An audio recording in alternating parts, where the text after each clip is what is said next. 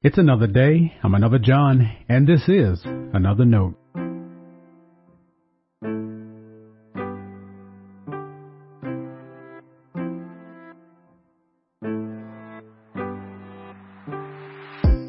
Today's edition of Another Note is titled, That's Better. Our scripture reference today is Proverbs chapter 15 verses 13 through 17. As always, May the Lord add a blessing to the reading and hearing of His holy word.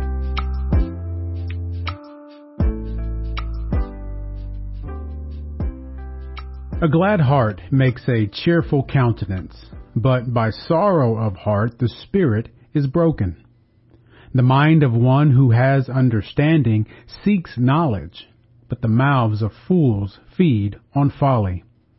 All the days of the poor are hard, but a cheerful heart has a continual feast. Better is a little with the fear of the Lord than great treasure and trouble with it. Better is a dinner of vegetables where love is than a fatted ox and hatred with it. This is the word of our Lord. Thanks be to God.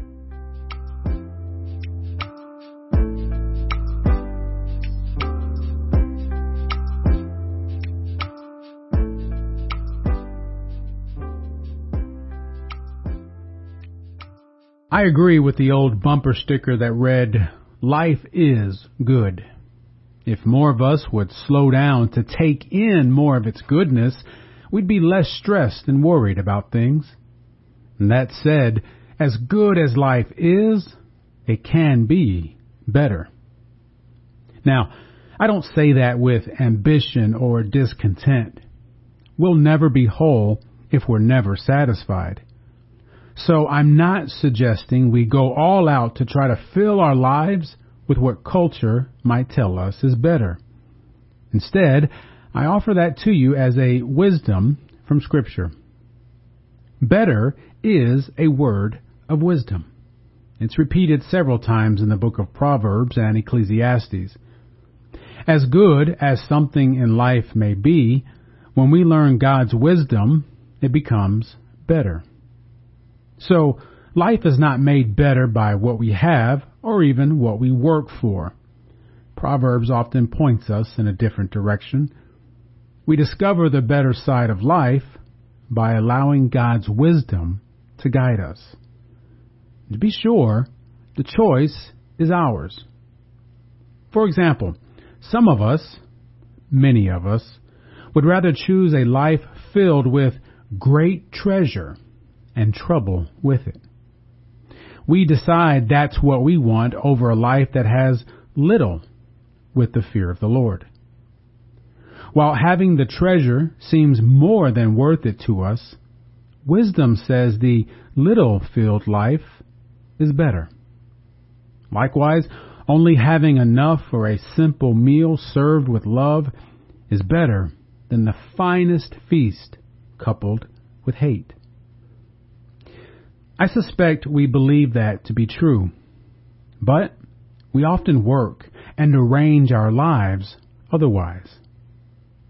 Wisdom challenges us, but she doesn't force us to follow her.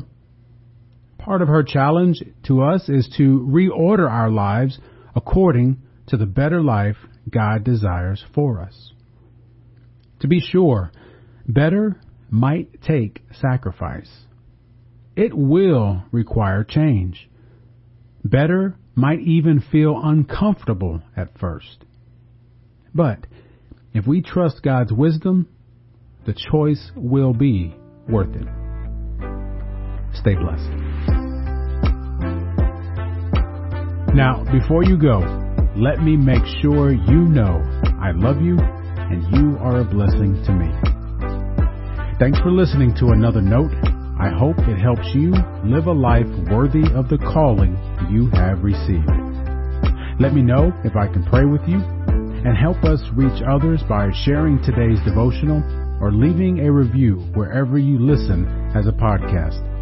Finally, make sure to check out the website at anotherjohn.com. God be with you.